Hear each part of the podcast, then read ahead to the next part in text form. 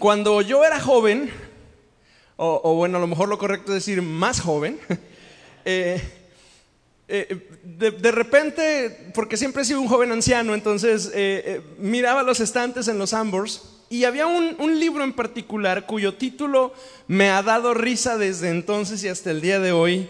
Y, y el título es Dios mío, hazme viuda, por favor. Con los años me di cuenta que la autora del libro era Josefina Vázquez Mota, quien fue, de hecho, candidata a la presidencia de nuestro país. Hasta el día de hoy no lo he leído, lo descargué creo que anoche y me di cuenta que es un libro motivacional, no es un libro de política, aunque lo escribe una política.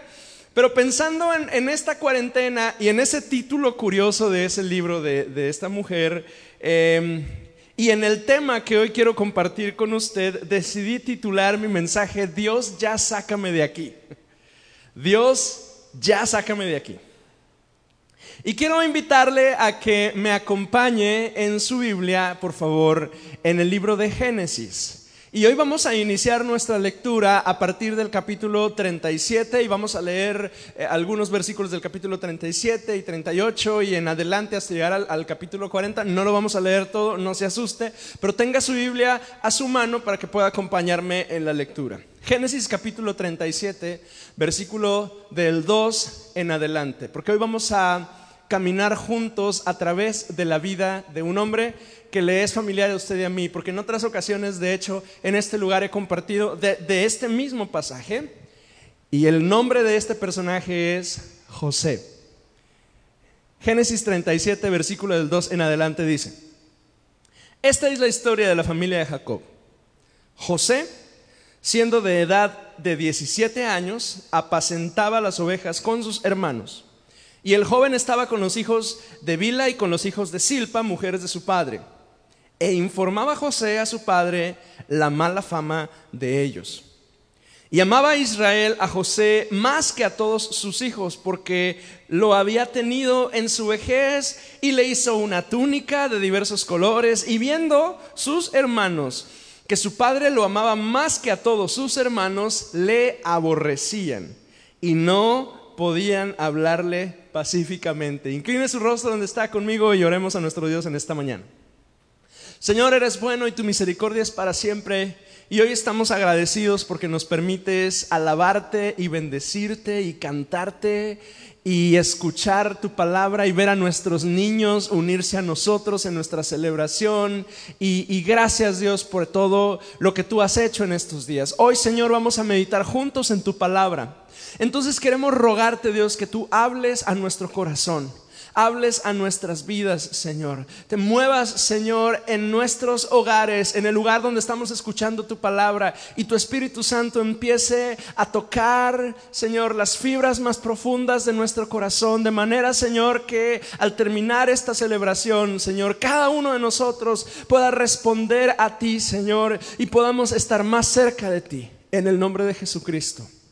Aleluya. Amén. Bueno, esta es la historia de, yo le llamé de José el niño chiflado, el chismoso, el consentido de su papi. Y, el pasaje nos, nos, em, nos va llevando, a, partir del capítulo 37, el pasaje nos va llevando un poco a través de la historia de este tal José. Eh, la escritura nos lo presenta como el más amado de entre todos sus hermanos, y son muchos, son 12 eh, hermanos los que él tiene, una hermana entre ellos. Em, y, básicamente José es, es el soplón, es el infiltrado. Él sale a buscar a sus hermanos y se da cuenta que andan haciendo cosas indebidas. Además los busca porque su papá lo envió para espiarlos y para que le diera razón de sus andanzas. Y entonces el, relato nos dice que los encuentra. Los encuentra y ellos, observe lo que dice el versículo 19, y dijeron el uno al otro, he aquí viene el soñador. Porque además el, relato nos dice que el tipo sueña y sueña en grande. Dice, eh, él, se sueña siendo mayor que todos sus hermanos y era el de los más pequeños. Dice, viene el soñador, ahora pues, eh, aquí se pone dramático el asunto. Venid y matémosle. Y echémoslo a la cisterna. Y diremos, alguna mala bestia lo devoró y volveremos, perdón, y veremos qué será, qué será de sus sueños. Ese es un soñador que presume sus sueños. Entre sus sueños están el de las doce estrellas y el sol y la luna que se inclinan delante de él, y de los doce manojos que se inclinan también delante de él. Básicamente les está echando en cara, de alguna manera José les está diciendo, yo voy a ser más grande que todos ustedes. Y pues si somos honestos, cualquiera de nosotros se sentiría mm, molesto por una actitud así. Verso 25 dice, y se sentaron a comer pan. Y alzando los ojos, miraron y aquí una compañía de ismaelitas que venía de Galad y sus camellos traían aromas, bálsamo y mirra e iban llevándolo a Egipto. Entonces Judá dijo a sus hermanos, ¿qué provecho hay en que matemos a nuestro hermano y encubramos su muerte? Venid y vendámosle a los ismaelitas. Y no sea nuestra mano sobre él, porque él es nuestro hermano, nuestra propia carne y sus hermanos convinieron con él. Y cuando pasaban los madianitas mercaderes, sacaron ellos a José de la cisterna y le trajeron arriba y le vendieron a los ismaelitas por 20 piezas de plata y llevaron a José a Egipto. Verso 36. Y los madianitas lo vendieron en Egipto a Potifar, oficial del faraón, capitán de la guardia. Ahora brinca hasta el versículo, capítulo 39, versículo 2. Dice, más Jehová estaba con José y fue varón próspero y estaba en la casa de su amo el, Egipto, el egipcio y vio su amo que Jehová estaba con él y que todo lo que él hacía Jehová lo hacía prosperar en su mano. Verso 4, así halló José gracia en sus ojos y le servía y él le hizo mayordomo de su casa y entregó en su poder todo lo que tenía. Me estoy yendo rápido en la historia porque usted la conoce. Usted sabe que sus hermanos tenían pleito con, con José, lo tratan de matar. Una vez que lo, lo, entregan a los madianitas, llegan con la, la, túnica de colores con su padre, manchada de sangre, le dicen una bestia, lo mató y solo encontramos esto. Su papá termina destrozado y José termina eh, como esclavo de un egipcio. Pero no termina la historia ahí porque usted la, conoce y vamos a avanzar ahí. Versículo 7, porque aparece una mujer en la escena. Luego la, esposa de Potifar pone sus ojos en el chamaco que la Biblia nos dice que tenía 17 años. O sea, era un chamaco nada más. Verso 7 dice, aconteció después de esto que la mujer de su amo puso sus ojos en José y dijo, duerme conmigo. Y él no quiso. Y dijo a la mujer de su amo, he aquí que mi señor no se preocupa conmigo de lo que hay en casa y ha puesto en mi mano todo lo que tiene. Verso 11, aconteció que entró él un día en casa para hacer su oficio y no había nadie de los de casa allí. Verso 12, 12 y ella lo asió por su ropa, diciendo, duerme conmigo. Entonces él dejó su ropa en las manos de ella y huyó y salió. Verso 13, cuando vio ella que le había dejado su ropa en sus manos y había huido fuera, llamó a los de la casa y les habló diciendo, mira, nos ha traído un hebreo para que hiciese burla de nosotros. Verso 19, y sucedió que cuando oyó el amo de José las palabras que su mujer le hablaba, diciendo, así me ha tratado tu siervo, se encendió su furor, se enojó y tomó su amo a José y lo puso en la cárcel donde estaban los presos del rey y estuvo ahí en la cárcel. Y, leemos de corridito la historia y nos damos cuenta que parece que la vida se está ensañando con José. Como que en su vida las cosas iban de mal en peor. De ser hijo de un hacendado, ganadero de Medio Oriente, próspero, con tierras, era el hijo consentido, probablemente heredaría más que todos los demás y eso aunque no era lo correcto, pues ya, ya sería como tradición familiar, porque su papá de hecho heredó el doble que su hermano, aunque su papá era el hijo menor. Ahora, de ser el hijo privilegiado del señor rico del Medio Oriente, ahora es el esclavo de un dignatario de la nación más importante del mundo, pero al final del día esclavo y después, por cuidar su integridad, no es esclavo, es un preso. Está en la cárcel. Y al estar preso en la cárcel, tiene contacto con personas importantes que también están presas junto a él. La historia de Génesis nos relata que él habla, eh, charla con el panadero y con el copero del rey que también están ahí presos. Y estos dos tienen dos sueños cada uno. José interpreta estos dos sueños buscando el favor de aquellos a quienes él le interpretó los sueños. Y resulta que después de que sucede lo que en los sueños José había interpretado, se olvidan de él. Y lo dejan ahí en la cárcel. Y yo me pregunto, y probablemente usted también, ¿qué pasaría en la cabeza de José durante sus noches en la cárcel? ¿Qué estaría pasando? ¿Qué pensaría? ¿Qué preguntas se haría? Mire, las noches angustiosas pueden ser o de gran aprendizaje o de gran remordimiento. Algunos recordamos paso a paso lo que hicimos tratando de encontrar explicaciones o tratando de distinguir nuestros errores. Lo cierto es que todos los hombres y mujeres de Dios pasan hombres, perdón, pasan noches angustiosas. Y, le menciono algunos nombres. Eh, Job, Jacob, el mismo José, Sansón, David, Elías, la semana pasada meditábamos en Elías cuando eh, eh, derrota a los profetas de Baal, pero al día siguiente él está teniendo una noche terrible y angustiosa porque está siendo perseguido. Josafat, que es un rey del que casi no hablamos, pero, pero en la historia de Josafat viene una frase que, es digna de, de, leerla y de rascarle, porque dice, no sabíamos qué hacer. Y así nos sentimos nosotros, angustiados, preocupados, eh, eh, noches largas y muy difíciles en las cuales tratamos de encontrar respuestas.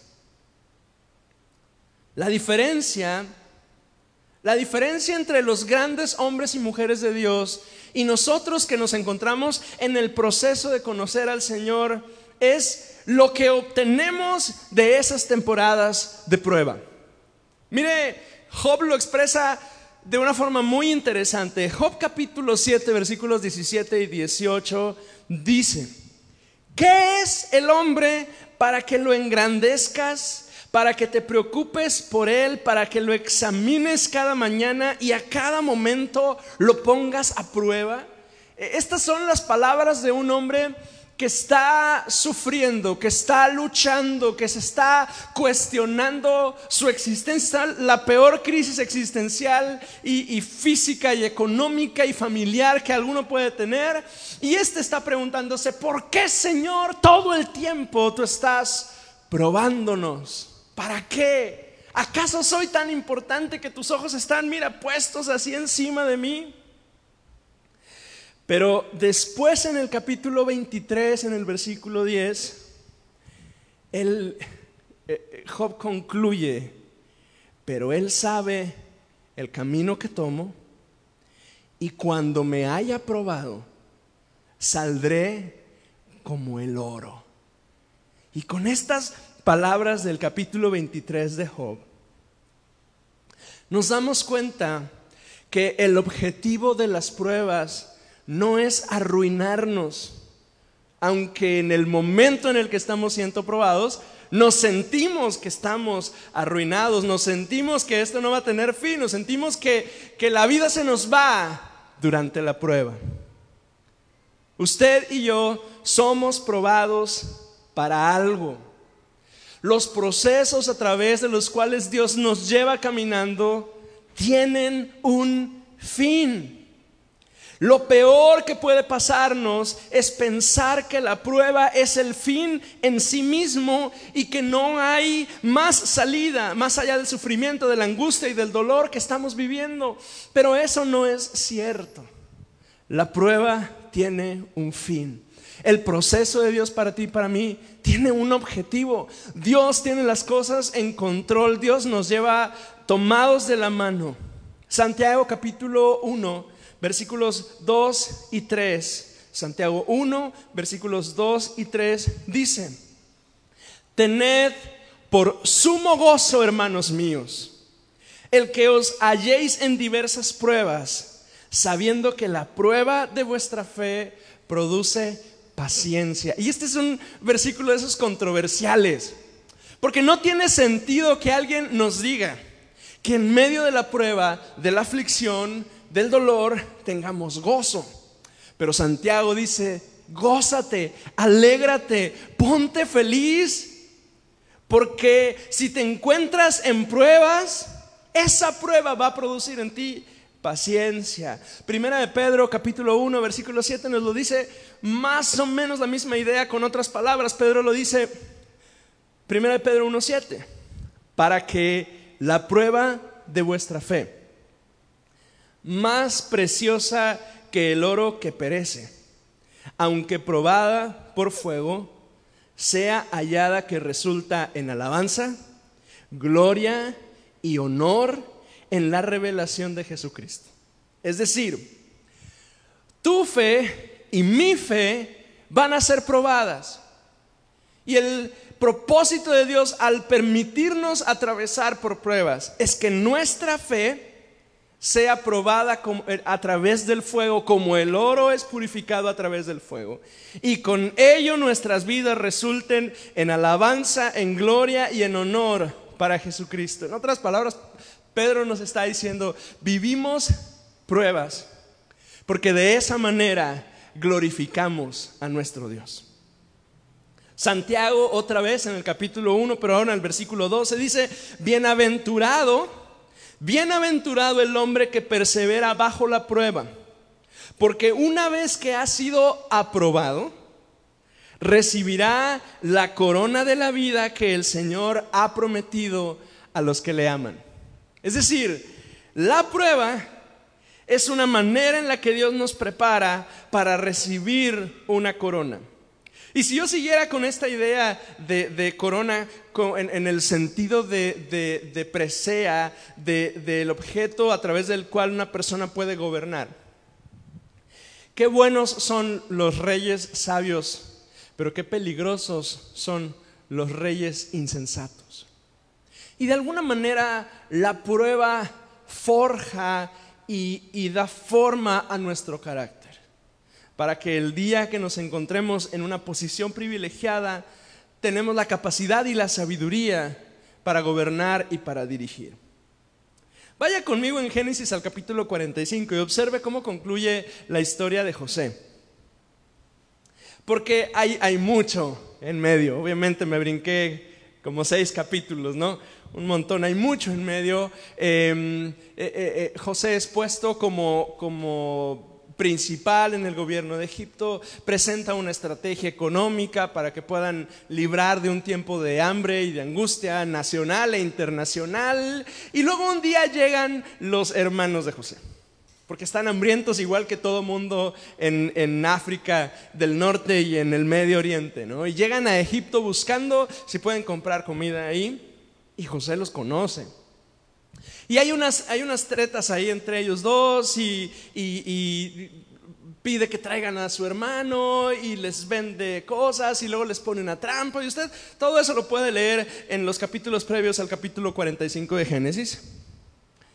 Pero cuando, cuando ya no puede José esconderse más a sus hermanos, porque en su corazón arde ya el deseo de saber acerca de su padre y de saber si, si, aún está vivo y si lo va a poder ver.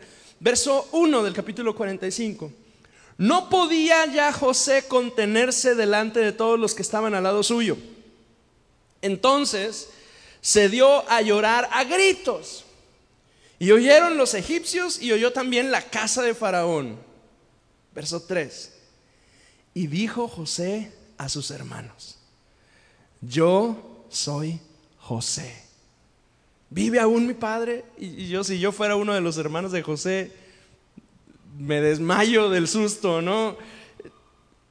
Entonces, verso 4, entonces dijo José a sus hermanos, acercaos ahora a mí. Y ellos se acercaron y él les dijo, yo soy José vuestro hermano, el que vendisteis para Egipto. Ahora pues no os entristezcáis ni os pese de haberme vendido acá, porque para preservación de vida me envió Dios delante de vosotros. Dios me envió delante de vosotros para preservaros posteridad sobre la tierra y para daros vida por medio de gran liberación. Versículo 8 dice, así pues, y yo remarqué esto en mi Biblia, no me enviasteis acá vosotros, sino Dios, que me ha puesto por padre de Faraón y por señor de toda su casa y por gobernador de toda la tierra de Egipto. Y de la historia de José y de, de, la meditación en las pruebas y los sufrimientos que usted y yo pasamos, que probablemente tú estés pasando en este momento, yo em, concluí tres ideas que quiero compartirte el día de hoy. Únete conmigo. La primera de ellas es, es muy probable que estés en un periodo de prueba. Vas a salir de esta situación. Vas a salir de esta situación. Primera de Corintios capítulo 10 versículo 13, pero la versión Dios habla hoy. Escucha bien lo que dice. Dice, ustedes no han pasado por ninguna prueba que no sea humanamente soportable.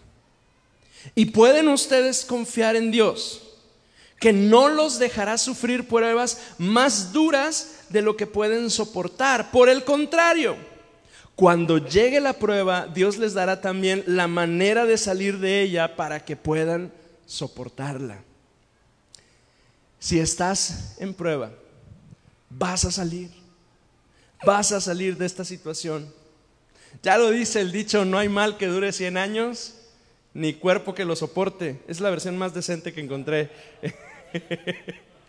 Eh, confía, espera, ora, clama al Señor, pon tu fe en Cristo. Sucede que algunos pasamos por momentos de sequía después de buenas temporadas. Eh, y de pronto todo se esfuma y nos sentimos eh, quemados, ese es el, término en inglés, nos sentimos burned out, nos sentimos quemados, nos sentimos desgastados y es normal sentirnos así. Y es justo el momento que necesitamos más a Cristo. Recuerda, pase lo que pase, vas a salir de esto. Y es que hasta en los casos más extremos que la Biblia nos, nos menciona y viene a mi mente ahorita el caso de los tres amigos de Daniel. Ellos, cuando están a punto de ser enviados, de ser lanzados al horno de fuego, la declaración que ellos tienen antes es, Dios nos va a librar y si no nos libra, no importa. O sea, estos tipos saben que Dios es tan bueno y tan maravilloso que los puede sacar de ese lugar o puede evitar que, sus pies toquen el, el, horno de fuego. Pero además también están seguros que incluso si entrasen ahí, ellos están, estaban en las manos de Dios. Y es lo mismo contigo y conmigo. No importa qué tipo de, prueba o de sufrimiento, de angustia estés pasando en este momento, vas a salir de eso. Confía. Pero mientras estás en la prueba, tú y yo necesitamos aprender. Esa es la segunda idea que, es importante. Debes aprender. Ante la prueba, Mi responsabilidad es buscarle significado a mi proceso. Y mire, las aflicciones y las luchas y las pruebas que vivimos tienen infinidad de factores. A veces son producto del pecado. Hay ocasiones en las que nuestros caminos andaban torcidos y Dios tuvo que poner una circunstancia delante que nos detiene, que nos hace frenarnos y que nos forza a reflexionar, a redirigirnos, a reorganizarnos. Y si tú estás en prueba, y, porque uno sabe, y si tú sabes que es a razón de un pecado, arrepiéntete. Es tan sencillo como eso. Es tan fácil y tan complicado. Arrepiéntete. Y arrepiéntete no significa solo siéntete triste y ay, qué malo soy, qué terrible mi vida. No, arrepiéntete es define, encuentra el origen y deja de hacerlo, camina en una dirección contraria. Arrepiéntete.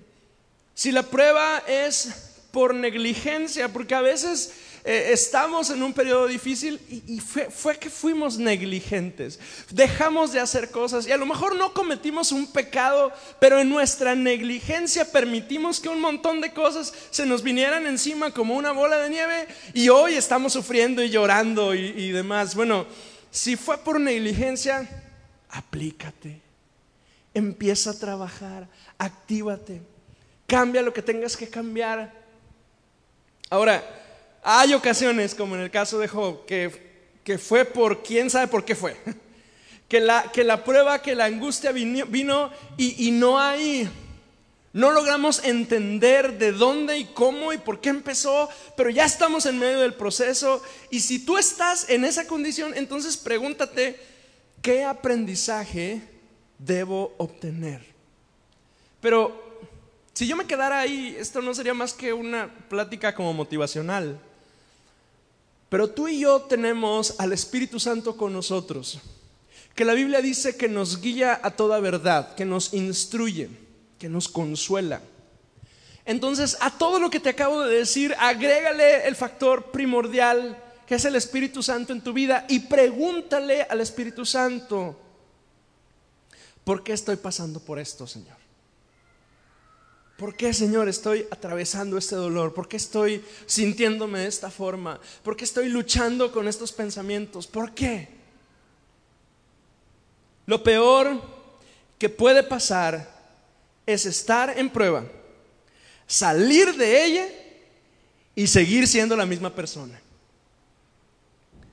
Lo, lo peor que puede pasar es estar en prueba, salir de ella y seguir siendo el mismo.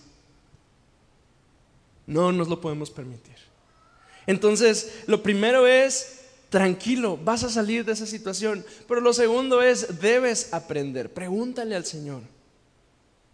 Y lo tercero es, en medio de la prueba, glorifica a Cristo.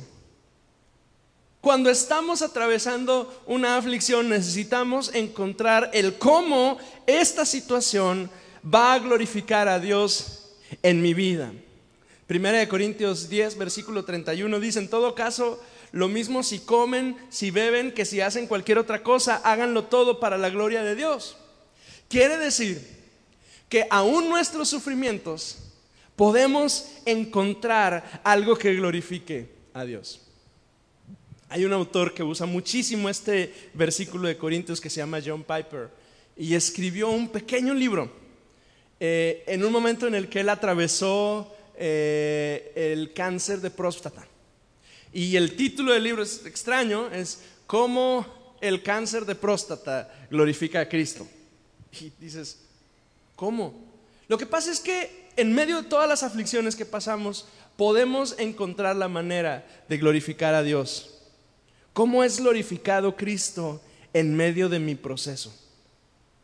José identificó que todo lo vivido tenía un propósito, que elevaba a Dios y preservaba la vida de los suyos.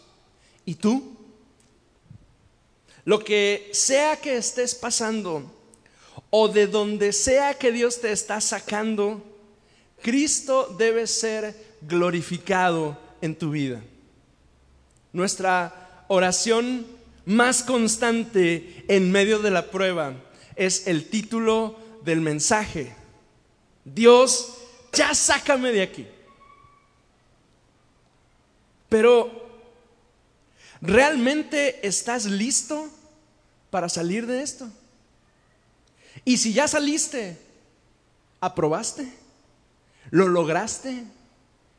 ¿Encontraste el propósito? ¿Aprendiste en tu proceso? ¿Y glorificaste a Cristo durante la prueba? Porque lo terrible es que algunos de nosotros somos probados una y otra y otra vez y en vez de encontrar más a Cristo, nos amargamos y nos alejamos más de Él. Y Dios quiere seguir trabajando en nosotros. Y Dios es paciente y misericordioso y nos toma de la mano y nos lleva de la mano a través de lo que sea que pasemos. Pero nuestro corazón se llena de amargura.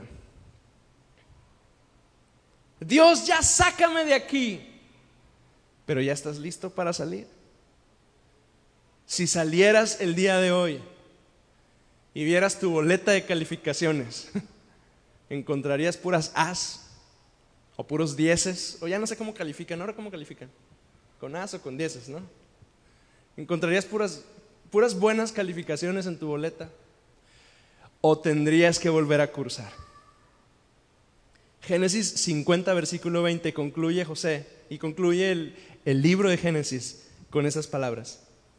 50-20. Este es, esta es la frase de un hombre que entendió que Dios estaba en control. Y mira Mira que José le sufrió y le dolió y le caló y le lloró como pocos de nosotros le hemos sufrido, llorado y nos ha calado.